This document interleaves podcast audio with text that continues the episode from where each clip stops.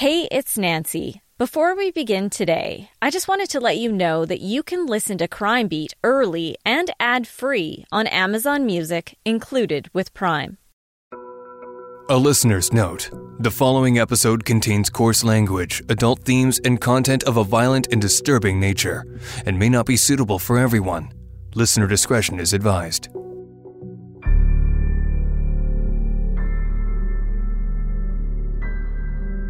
There's one common scene that ties most cases I cover together. At the end of a trial and sentencing, families of the victims gather in the lobby of the courthouse. It's an emotional time, and understandably so, given the excruciating toll the court process can take on these families. And the message is almost always the same. Now we can begin to heal.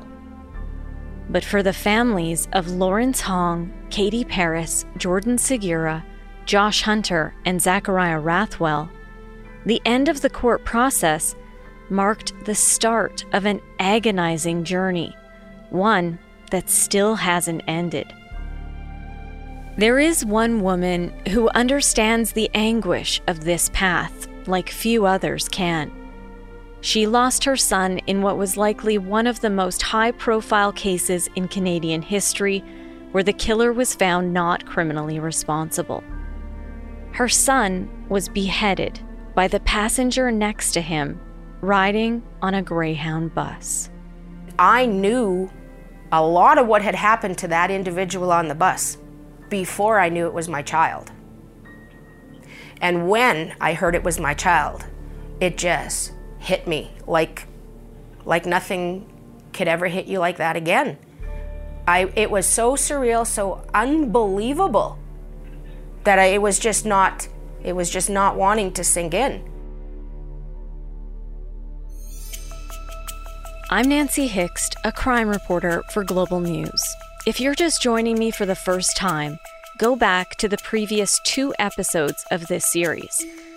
In this episode, you'll hear from Timothy McLean's mother, who's fighting a seemingly endless battle to change the law in Canada, so killers deemed to be NCR would have to continue their treatment and monitoring indefinitely. I don't want to hear talk anymore. I've met all the politicians. I took this to the Senate of Canada. I presented to the House of Commons and to the Senate Committee. It's not that they're not aware. I know that they're aware because I told them myself. Now it's up to everybody else to use their voice. The families of the Brentwood Five are concerned the same thing that happened to Timothy McLean's killer will happen to the man who killed their five children. This is the conclusion of the Brentwood Five massacre.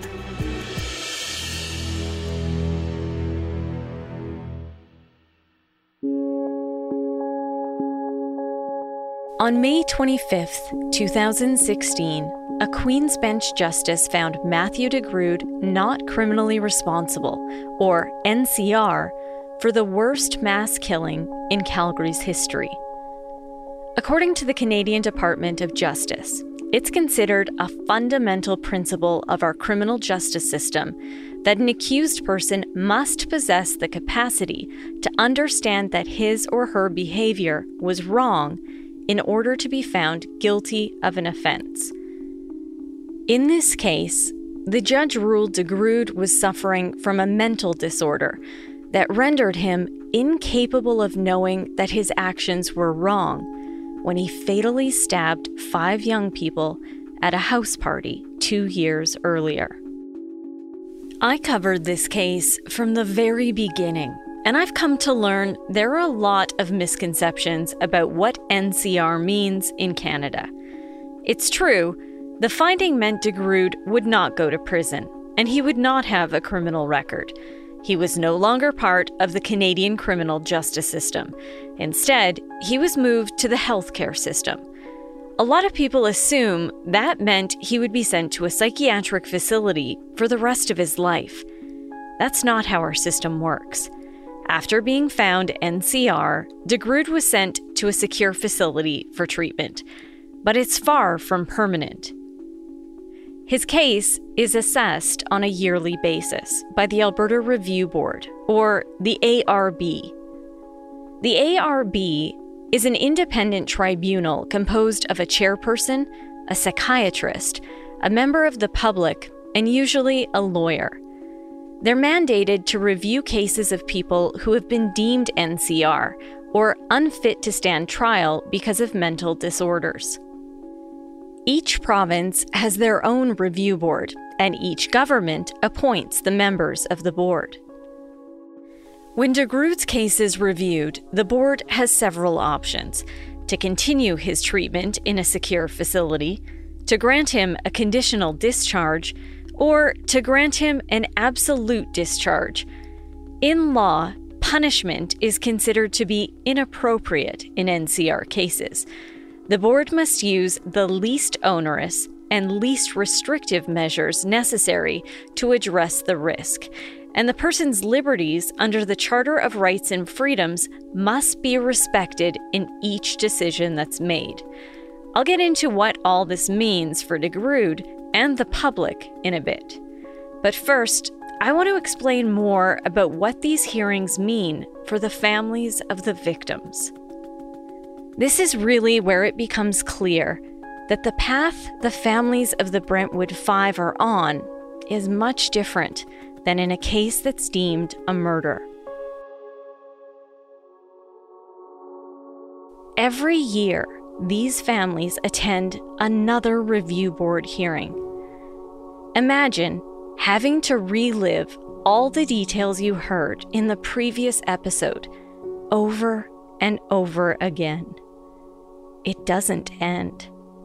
A few months before the review board hearing is scheduled, they send out a letter with a form. The form asks you to, provide input on what you're going through. There's actually one of the questions that says, draw a picture that reflects how you feel. Yeah. You just look at it, go, yeah. Really? What do you guys draw? Well, a broken heart, maybe. Yeah. I don't know. No, you don't. You don't even look at. I haven't looked at the form since the first year because it's just like. Yeah. The heartbreak that Josh Hunter's parents, Barkley and Kelly, experience also comes with a financial burden. And then these Alberta Review Board meetings every single year, we have to go up to Edmonton, take time off work, stay in a hotel, organize it with each other, and then to get up there and read a victim impact statement that's partially blacked out, that it doesn't even make sense. Patty Segura is talking about one of the most painful aspects of this process, the victim impact statements. Most people who've lost loved ones to homicide deliver just one of these heart-wrenching statements during sentencing, and then sometimes later on when the offender is up for parole. But the families of the Brentwood Five write and present victim impact statements every year at each annual review board hearing. And when Patty talks about her statement being partially blacked out, that's because after they're submitted, officials go through and redact anything that's deemed inappropriate. Words like murder or murderer are not allowed, as de Grood was found not criminally responsible for the 5 killings. I should also note, for most of the families I've met over the years, aside from losing their loved ones, writing victim impact statements is one of the hardest things they have to do. To try and put the feelings of unbearable grief and anguish onto paper is extremely personal, and it forces them to relive the trauma all over again, pouring their hearts out in front of complete strangers. For Greg Paris, Katie's father, the process makes him feel defeated. We start to think about the review board probably 3 or 4 months before. I start thinking about what am I going to write this year, and is it going to matter this year? It probably won't matter, but I have to write something. And it's because the reason I keep going is because of Katie. She's a strong-willed, tough person, and she would never have given up on this if it was one of her brother and sisters. She would never have given up. And I will not give up either. But we spin for 3 or 4 months, and then you beat the deadline to get your victim impact statement in. And then for the next 3 or 4 months, you have trouble functioning again. It's hard to function. You don't trust strangers. You don't trust your friends. You don't want to hang out with people. I don't want to socialize because I'm trying to get over just retching myself in front of a bunch of strangers. And the worst part is you get doctors standing up and going, I hope it makes you guys feel better that you get to give your victim impact statement. I hope in some way that it provides some solace to you. That is a very uninformed, ignorant thing to say. It does none of those things. All it does is crush us again and bring us right back to what you and I and her are just talking about. It takes us back, right back to the day we found out she died, thinking about her autopsy report, seeing her in a casket, frozen solid, lifeless. Like every one of those images goes through your head for the next 6 months on either side. And then we got to start all over again next year. Katie's mother, Shannon Miller, says it's a debilitating process. Every year after the review board, I probably spend a couple months just trying to climb back out of that darkness. And it doesn't get easier because each time he's that much closer to being out. So it's that much stress. And I feel like I can't think about it too much because I'll drive myself crazy. The way the system is set up, they never get a chance to heal. It would be nice not to have to think about it. Yeah. But every year, and you know, you get going up to this April 15th and when they died, and then in September now we're doing the reviews, and you know, it's just a constant, and it would be nice to try and heal somehow.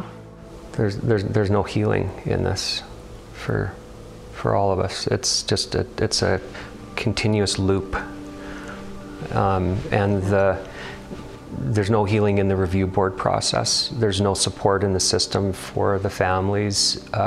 We've been very fortunate. We've got great friends and great community around us, and that's been helpful.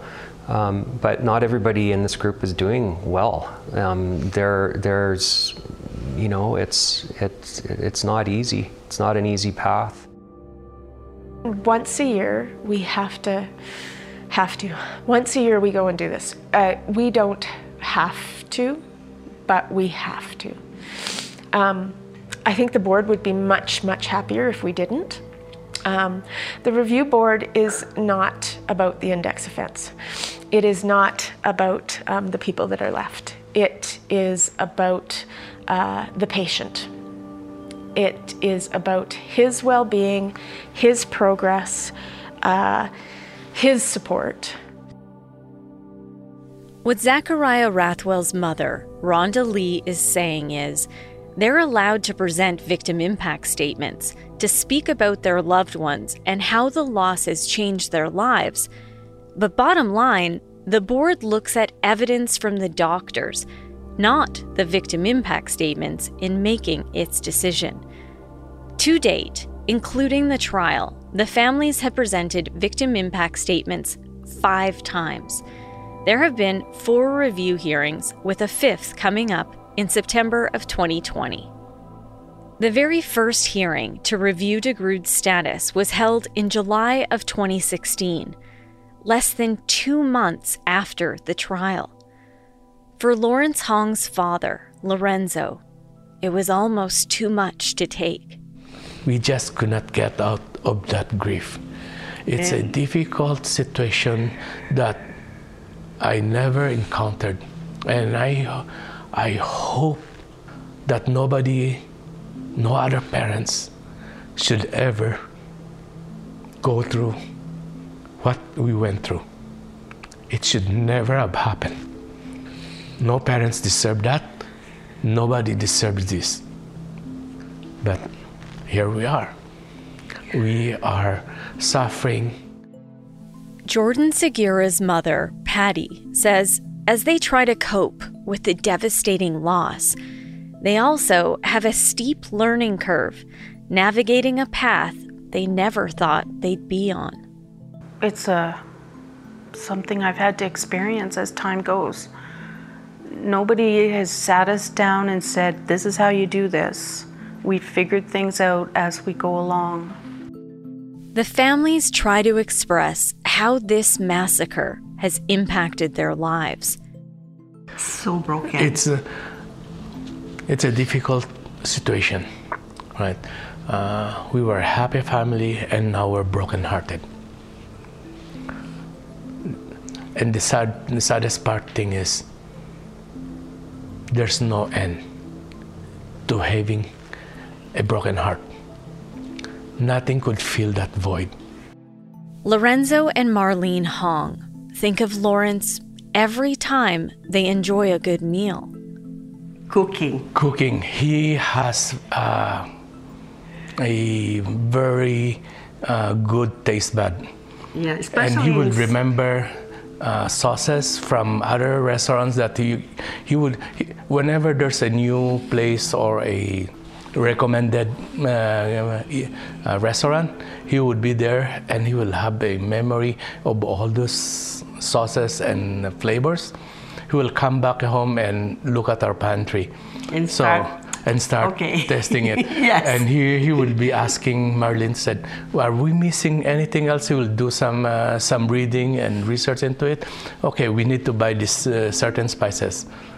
And we try a lot, and that's one way of our family time.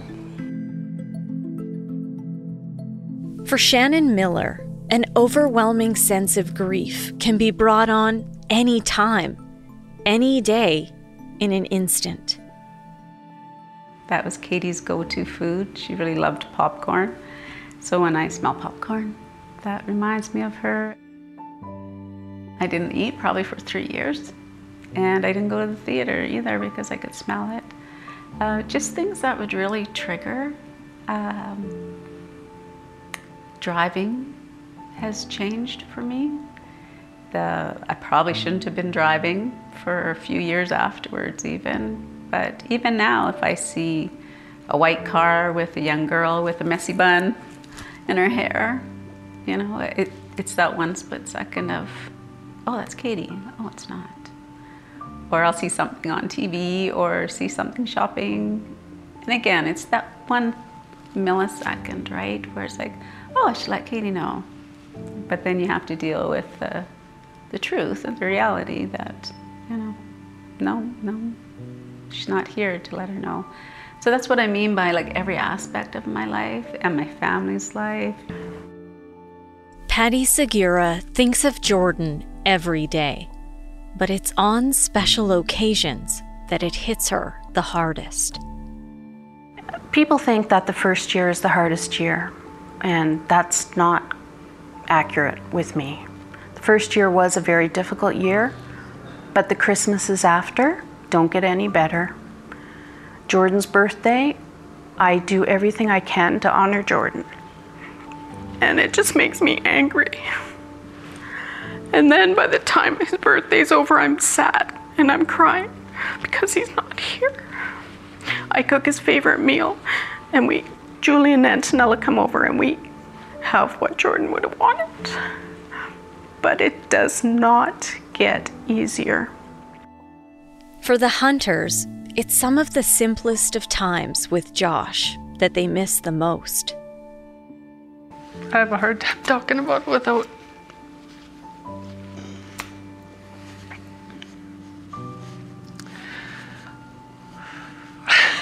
sorry.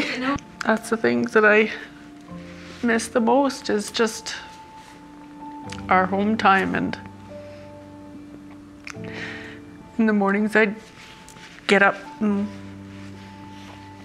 go down, and he was good buddies with our dog, and I'd take the dog out of the mudroom and go into his room and the dog would hop up on the bed and he'd stretch right out along Josh and we'd sit there and have a conversation, you know, just what he was up to, what his day was going to be like, and he'd sit there and scratch the dog and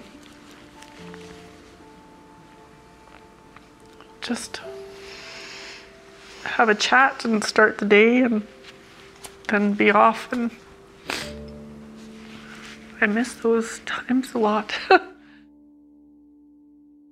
Rhonda Lee Rathwell struggles daily with overwhelming grief. You know, I'd make a grocery list and he'd add what he needed. I put on a coat, a raincoat, and in it was an old grocery list that had my writing and then had his, the things that he wanted. So, yeah, it was hard to go back to work, but I needed to for more for social stuff. Like I was just sitting in my house being sad. Every time you start to grieve, and I lost my dad 4 years before Zach was killed, and so I know that grieving process, and I understand it. I've been through it. I had the ups and the downs and the backs and the forths and the, you know, the pleading and all of that stuff. When I start to do that with Zach, my brain just shuts down because the pain of how he was killed and the thoughts of him in those last minutes, the absolute terror and shock that he must have been in when this person turned on him and started stabbing him. I go there, and that stops the grieving process, because now I'm having this traumatic thoughts, and so yeah, the grief is just stopped in its tracks, and you have to grieve, you have to, in order to move on. And I'm just in this loop where I can't. From the moment de Grood was found NCR, the five families expressed concerns about his future. Would he one day be back out in the community? What would stop this from happening again? Once diagnosed with schizophrenia, de Grood began taking medication. Doctors report his status every year to the review board, and the board decides if there's still a significant threat to the safety of the public. To determine that risk, the board looks at the likelihood of de Grood becoming psychotic once again, and what he would likely do if he did become psychotic. Given the level of violence he used during his last psychotic episode, that's a major factor for the board to consider. I should note, it's not up to de Grood to prove he isn't a risk. Rather, it's up to the board to find evidence that he is a risk. If they don't find any evidence of risk to the public, the board is compelled under current legislation to provide a conditional or an absolute discharge. Early on, the five families wanted assurances from the board that de Grood would be kept in a secure facility indefinitely. But the families don't get a say in deciding what freedoms de Grood is given. The board is mandated to focus solely on risk and public safety. So, as I mentioned earlier, there's little consideration given to victim impact statements. To me, us being able to go and participate in the process and read victim impact statements is an appeasement. It's not really designed to provide input into what decisions are made. And throughout this, having been through it a few times now, I've confirmed that. I've actually been able to speak with somebody and they say, yeah, you're right. We're guided by the Criminal Code of Canada that says least onerous, least restrictive way possible. And if he's doing well on his meds and is controlled, they're going to walk him down that path. And there's not really anything that we say or do that's going to change that, because it's the law. Probably after the second victim impact, after the second review, I started to have doubts. And then last year was an absolute disaster on every account, because they not only didn't follow the recommendations of the treatment team, they went way beyond, and they were extremely disrespectful and insensitive to us, like we were in some way the perpetrators of all their problems. And I'm talking about the review board here. And I was like, oh man, we are in a lot of trouble. Yeah, they almost kicked us out of the room. In the ARB decision Greg Paris is referring to, the board was critical of the families of the victims and stated some of the victim impact statements contained inappropriate content, and went on to detail at length things that were not allowed, including advocating for a specific decision. Following that, Greg sent a letter to the chair of the ARB to express his concern at how the victims are treated by the board.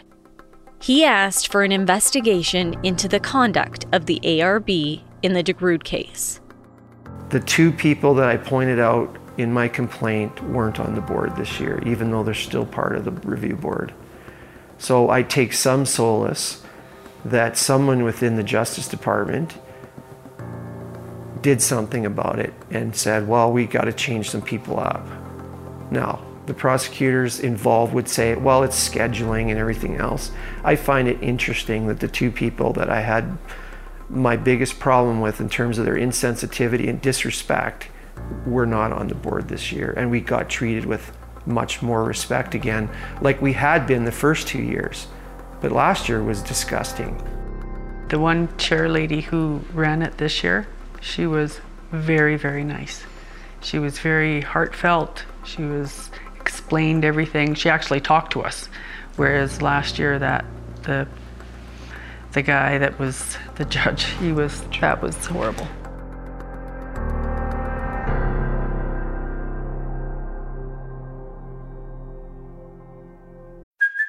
Hey, it's Kaylee Cuoco for Priceline. Ready to go to your happy place for a happy price? Well, why didn't you say so? Just download the Priceline app right now and save up to 60% on hotels. So whether it's Cousin Kevin's Kazoo concert in Kansas City, go Kevin, or Becky's Bachelorette Bash in Bermuda, you never have to miss a trip ever again. So download the Priceline app today. Your savings are waiting. Go to your happy place for a happy price. Go to your happy price, Priceline. The law in Canada is clear. The board has to impose the least onerous restrictions on de Grood while protecting the safety of the public. Just 10 months after he was declared not criminally responsible, de Grood began asking for increased freedoms, and by early 2017, he was granted ground privileges, which meant he was allowed to go outside of the secure facility under supervision. The following year, in 2018, 2 years after being declared NCR, de Grood was moved to a secure facility in Edmonton, a 3 hours drive north of Calgary. Doctors described de Grood as a model patient, and at that time, he was granted unsupervised ground privileges, as well as passes into the city as long as he was supervised by a responsible adult. Both of his parents have been granted that status. He was also allowed to leave for 24 hours at a time to stay with his family. By 2019, the freedoms were increased again, this time exponentially. While he still lives in the secure facility in Edmonton, he's allowed unsupervised visits into the city. Other freedoms granted by the board include overnight passes that extend to a week for the purpose of transitioning into a group home. He can also travel anywhere in the province for up to a week with a responsible adult. The doctors who treat and assess de Grood testify at each of the hearings. They've made it clear schizophrenia cannot be cured. It can be managed.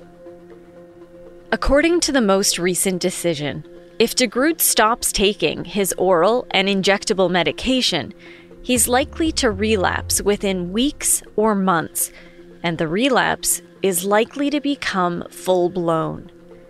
Last year, there was evidence of mental deterioration during a change in his medication. His symptoms were insomnia and increased activity.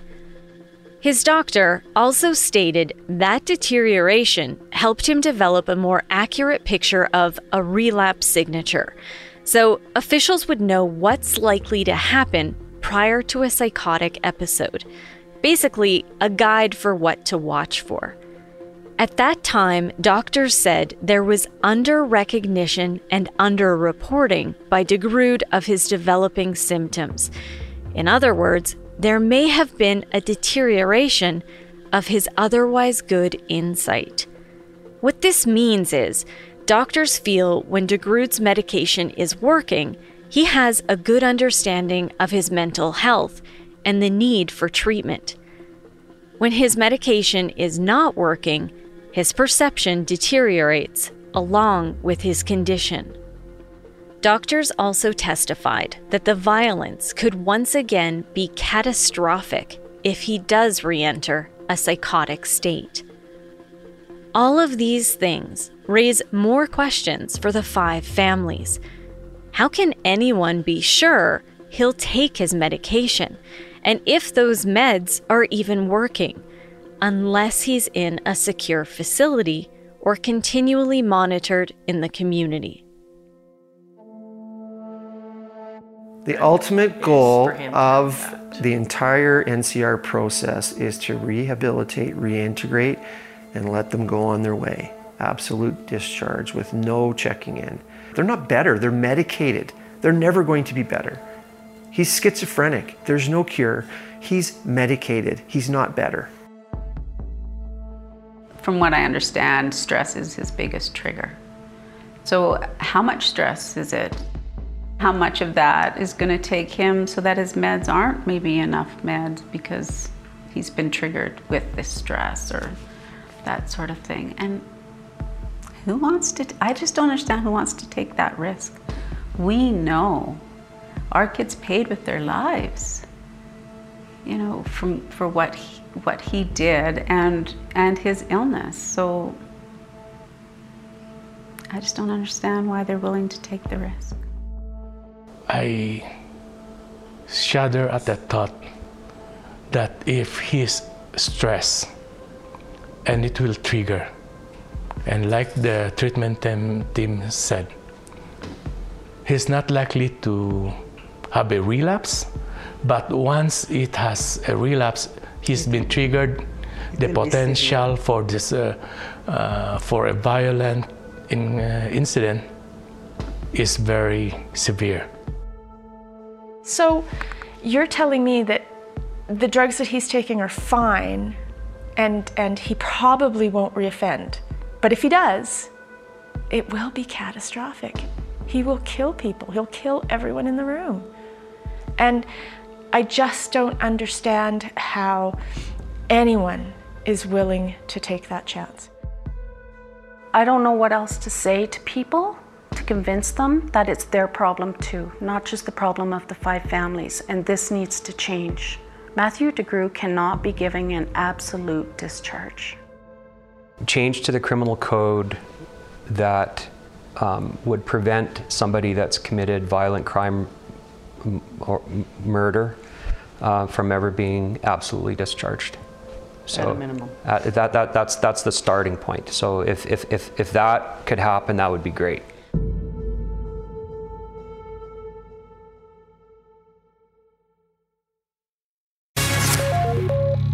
The families of the five young people killed by Matthew de Grood are calling for an immediate review of the decision to grant him more freedom. De Grood was found not criminally responsible, and tonight there are renewed calls for greater accountability in these types of cases. Global's Nancy Hixt is working on this story and joins us now with more. Nancy.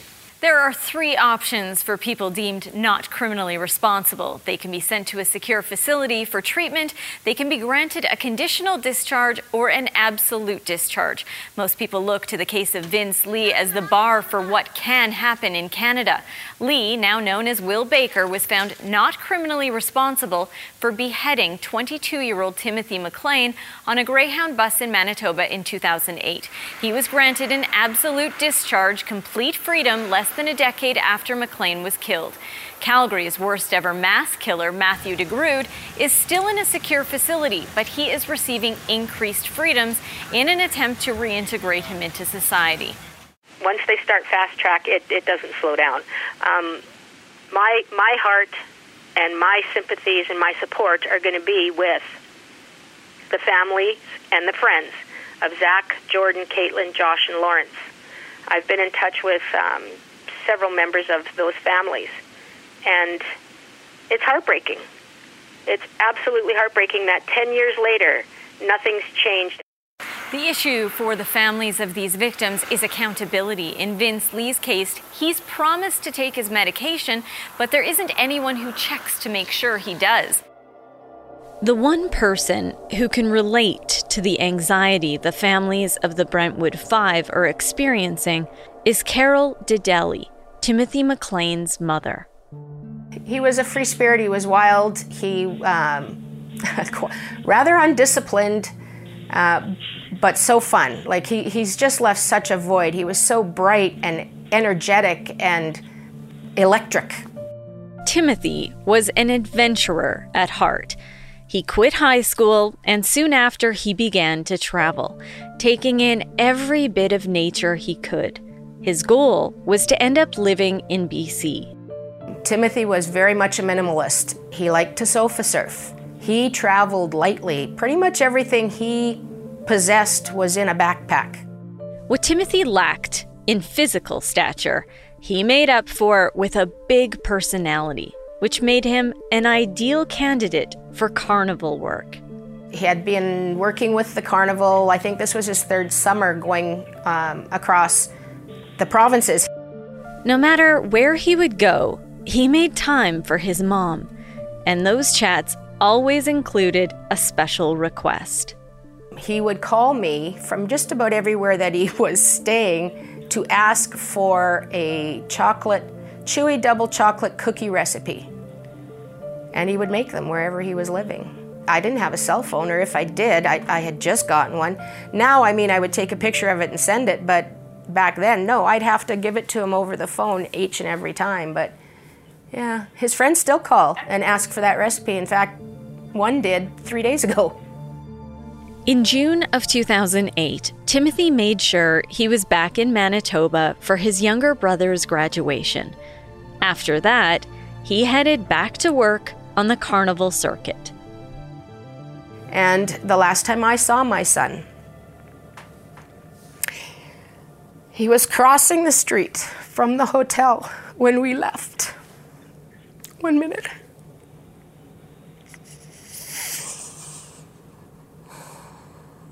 It was a warm summer evening, beautiful night. When we were leaving, he was going the opposite way from ourselves to go to our vehicles. And he was in the middle of the street, no cars coming, and he turned around and he said, "Bye, Mom, I love you. I'm going to be famous one day." And he turned around and went to his car. I had no idea the last day on the world, on this earth, would make him famous, but it has. By the end of July that same year, Timothy rode a Greyhound bus across the prairies with the goal of ending up back home in Winnipeg. His mom was working as a meal coordinator for a seniors residence at the time. And on July 30th, 2008, she had the news on as she prepped that night's dinner. I remember us all being so, "Oh my God, that's so horrible." When I initially heard it, my first response was, "What state did that happen in?" And then my next response was, "Oh my God, that happened here. That happened close to here." Then I realized it was less than an hour from where we are.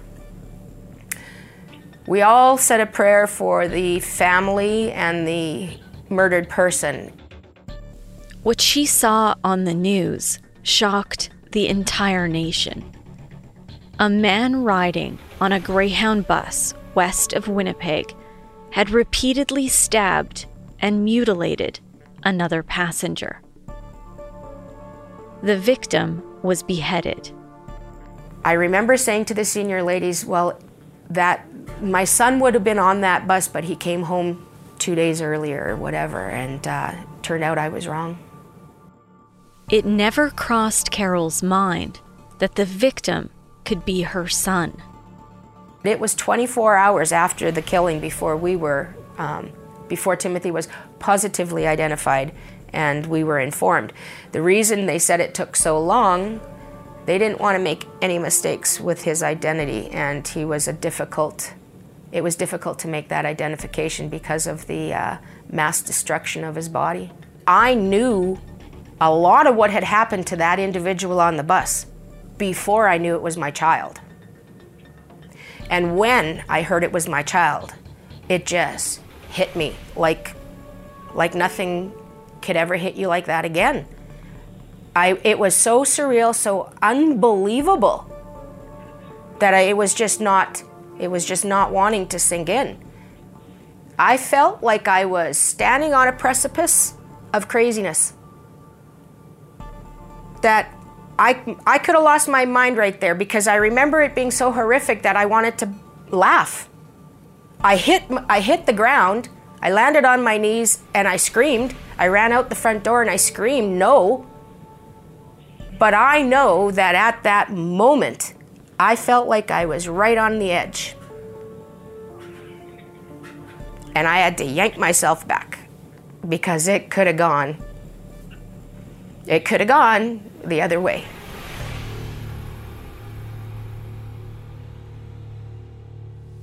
The bus was pulled over and passengers were stretching their legs. Carol's son, Timothy McLean, smiled at a stranger and asked how he was doing. The stranger's name was Vince Lee. When everyone got back on the bus, he sat at the front. Timothy returned to his seat at the back of the bus, put his earbuds in, closed his eyes, and rested his head against the window. Later, the stranger, Vince Lee, took a seat next to Timothy.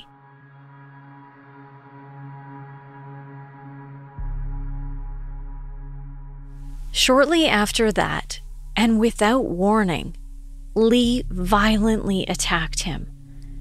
Witnesses reported hearing Timothy scream. He jumped up and tried to defend himself, but Lee easily overpowered him, and he had nowhere to go. The first two stab wounds were fatal, but the attack continued. There were over 100 stab wounds to his body. The first two were fatal, neck and upper chest.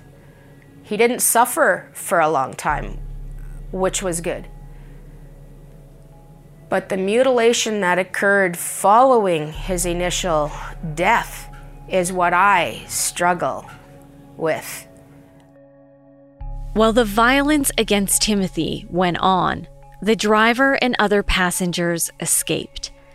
RCMP and special negotiators were outside of the bus for nearly 5 hours. During that time, Vince Lee kept stabbing and mutilating Timothy. I need to warn you, these details are graphic. Lee removed Timothy's internal organs and then cannibalized him. He took Timothy's severed head and held it in his hand, taunting onlookers. I will never get my head around RCMP standing for 4 hours and 48 minutes and not stopping what was happening to my son.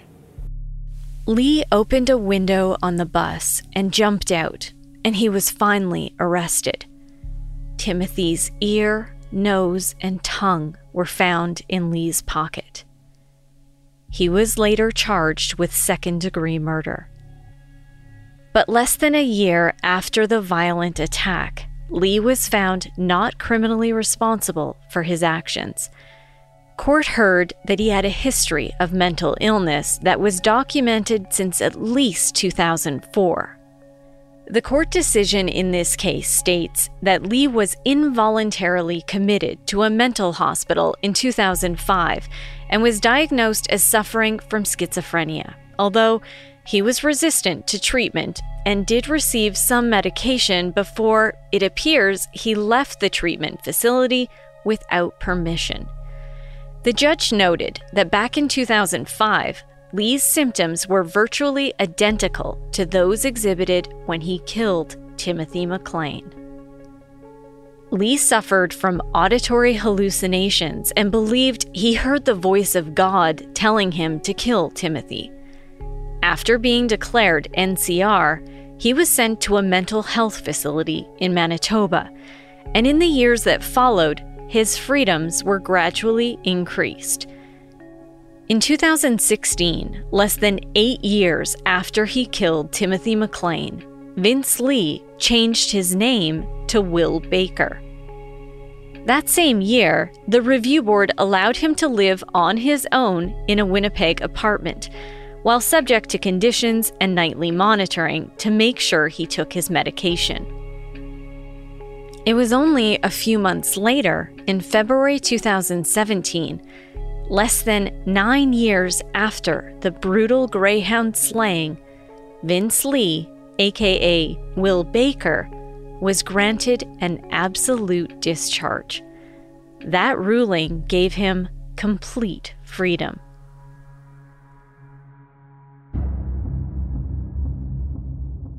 Vince Lee walked away from a treatment facility. He'd been seen in, I think, 3 provinces. How many opportunities for help that gets turned down, diagnoses that get ignored, medications that aren't taken? Is it gonna take?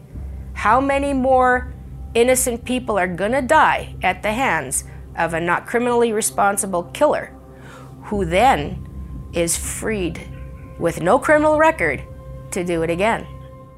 According to a 1999 ruling by the Supreme Court of Canada, R. versus Winko, a review board must order an absolute discharge if a person doesn't pose a significant threat to public safety. And in Lee, or Baker's case, the board ruled he no longer posed a threat. Timothy's mother has since fought to change legislation. She believes absolute discharges should be taken off the table for killers deemed to be not criminally responsible. But so far, that change hasn't happened. I don't want to hear talk anymore. I've met all the politicians. I took this to the Senate of Canada. I presented to the House of Commons and to the Senate Committee. It's not that they're not aware. I know that they're aware because I told them myself. Now it's up to everybody else to use their voice. In light of what happened in that case, the families of the Brentwood Five worry de Grood will also be granted an absolute discharge. Absolute discharge would be the ultimate. He doesn't have to report to anybody. Nobody's going to be monitoring him. He could do whatever he wants. He is on a path, an accelerated path to absolute discharge, where people need to understand he is no longer supervised by anyone. He does not have to go to a psychiatrist and check in. He does not have to have his drugs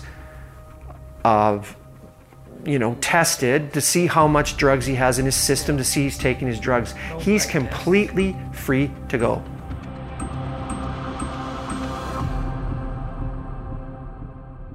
As I mentioned earlier in this episode, Matthew de Grood has been described as a model patient, and that's why his freedoms have been increased at each review board hearing. And his defense lawyer, Alan Fay, maintains he'll always take his medication, whether he's in a facility or in the community. Let's be clear. My client has been completely medication compliant from the get-go. He wants to take his medication. He wants to remain well. He does not want to ever go back to where he was. And I think the problem here is some people seem to think that deep down he's just a psychotic killer and he's welcoming the opportunity to revert to that status. And that's ridiculous. I think, the families have expressed concern that if he would be someone who wants to be compliant and always take his medication, then why not consent to a conditional discharge where you would be mandated, you would have to check in, and there would be checks and balances to make sure you would take your medication. Why not consent to that? Well, first and foremost, it's not a question of him consenting. It's what the Alberta Review Board directs. But could he not proactively say, I'm not asking for an absolute discharge. Take it off the table. Let me sign this paper and say that that's what I would do. I guess that's what the families are wondering. But by law, he's entitled to an absolute discharge. All he wants, all I want for him, are what he is legally entitled to. The same way as the families of the victims want what they are legally entitled to. The law of Canada sets out the procedure. It sets out what should happen.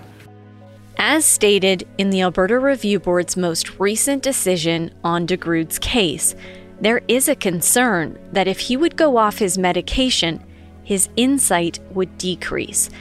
And I quote, create a real risk that he could continue to deteriorate to a point where medications are avoided. End of quote. The bottom line is this, at this point, as a result of his medication, Matthew de Grood is rational. He is well. He recognizes that if he does not take his medication, he will become unwell again. And in an unwell state, he could hurt someone. That is the last thing that Matthew de Grood wants.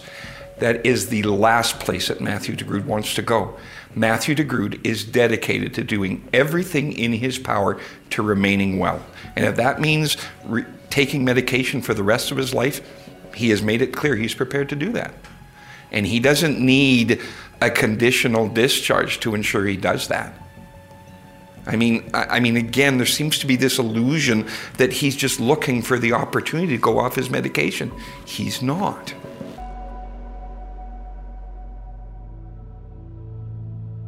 As it stands now, under current Canadian law, if the board deems Matthew de Grood no longer poses a risk to the public, he must be granted a conditional or an absolute discharge.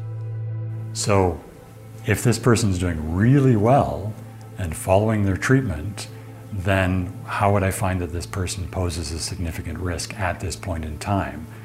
And so, again, in Winko, the court says you can't just speculate about down the road, at some point in the future, if he was to stop taking his medication. That's not a sufficient basis for restricting his liberty at this time. Forensic psychologist Dr. Patrick Bailey has nearly 30 years' experience. He's also a lawyer and was admitted to the bar about a decade ago.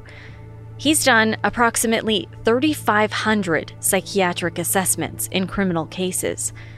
Dr. Bailey has also testified before parliamentary justice committees to look at amendments to the criminal code, and is part of a national research team studying NCR cases for the purpose of giving our government a better picture of national statistics and trends. That research helps politicians to understand how NCR is used in each province and flag any issues with underuse or overuse. Nationally, there are approximately 400 NCR cases every year. Less than 10% of those involve serious personal violence or homicide. Bailey told me most of those cases eventually result in absolute discharges. The problem is, if review boards grant an absolute discharge to someone found to be NCR for a serious violent offense, and then that person goes off their medication, the risk to the public can be extreme. Bailey pointed out two known high-profile cases where offenders were declared NCR in violent cases, went on to be discharged, and then violently reoffended. We certainly know countless cases of individuals who stop taking their medication because they believe that they're now well, or they don't like the side effects of the medication, and so they opt to stop taking it because some of those side effects can accumulate over time. Or we know, unfortunately, that some of the medications stop being effective. And so unless you have that ongoing monitoring, even if this person is willing to take their medication, it might not be working for them anymore. So why not continue to have some measure of monitoring for these relatively rare personal injury cases? The issue, once again, comes back to Canadian legislation. And Dr. Bailey believes one change could alleviate a lot of concerns. So my suggestion has been that the notion of an absolute discharge could be taken off the table for those relatively rare serious personal injury offenses. Again, this wouldn't impact a lot of people deemed to be NCR, as only a fraction of NCR cases involve serious personal injury or death. And again, we're not talking about the 90% of NCRs where the individual has left a restaurant without paying, or has engaged in what we call causing a disturbance, so yelling and screaming in a public setting where there isn't any particular danger to the public. Those individuals would still be entitled to their absolute discharges when the board has determined that public safety can be addressed. We're talking about a relatively small number where there's a serious personal injury element to the offense, where we would say, in those circumstances, we want to have a longer term of supervision and monitoring and participation in treatment.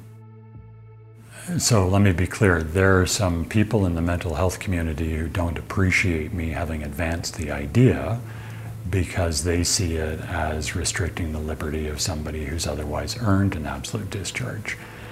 I understand that.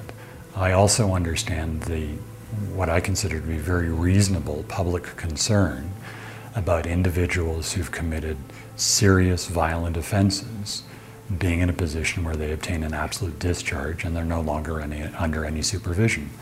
I don't think that the supervision is onerous to say you will continue to see your psychiatrist, you'll continue to take medications as directed, and once a year you're going to come back before the review board for us to decide how you're doing. And so the review board gets regular updates on this person's participation in treatment. If they miss an opportunity to attend an appointment, or they're not taking their medication and there are ways of monitoring that, then the review board still has some authority to say, we need you to come back into hospital until we figure out what's going on. Once you've granted that absolute discharge, there is no one that has any authority over this individual unless they fall under the provisions of the Mental Health Act, which requires a significant degree of deterioration before the person gets to that point. I don't think that requiring a person to follow up with what they've already offered to do and what they show, when they show insight into their own mental illness, when they're highly motivated to want to follow through on treatment, and the only condition that you're putting on them is that they have to follow through on treatment, I don't see where that's onerous. It might all sound like a simple enough fix, but so far, the Canadian government has not taken action. If there's a Calgary MP who wants to bring it forward as a private member's bill, then we would find out where the government and the opposition stand on making that kind of a change.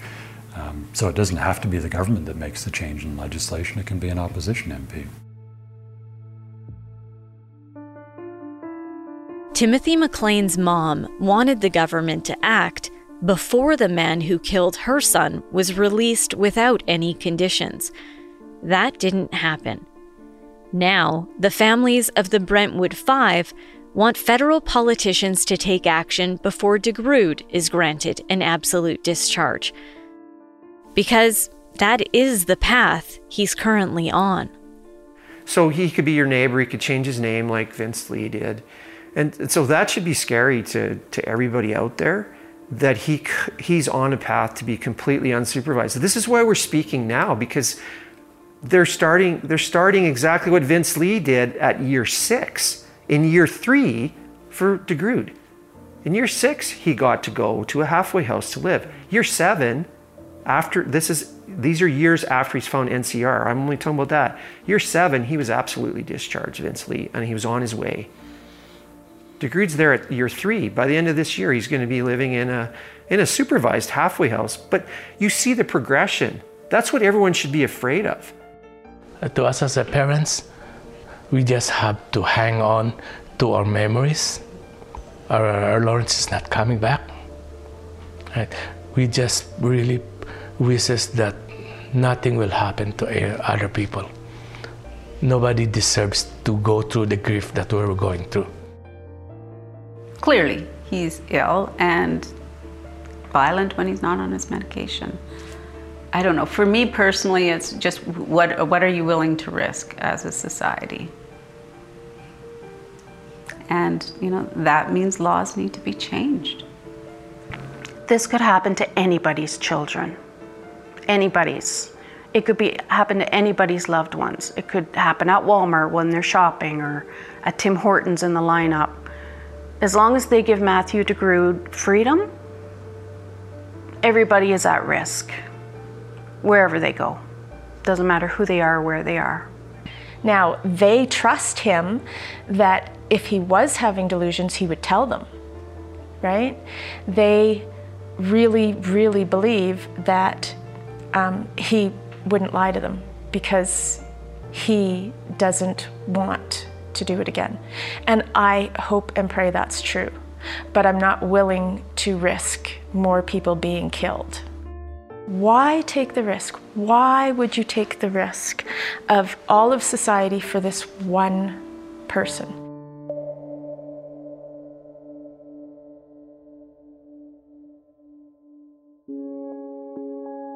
The families of the Brentwood Five are creating a special place where they'll be able to honor their kids and find solace. It's called the Quintera Legacy Garden. This project acknowledges the incredible support the families have received from the community. It will be a peaceful and vibrant outdoor space where visitors can reflect, heal, and remember. And it will be the first fully dedicated music garden and performance space in Calgary. The families want to reflect the qualities the Brentwood Five embodied, including hope, possibility, and creativity. There are 5 branches, 5 leaves, and 5 roots in the garden logo, along with a 5-pointed star on the stage, and 5 chairs placed in front of the 5 flowering trees planted in the garden. It's a place where the spirits of Lawrence, Katie, Jordan, Josh, and Zach can live on. And everyone can see that beyond tragedy and loss, there is light.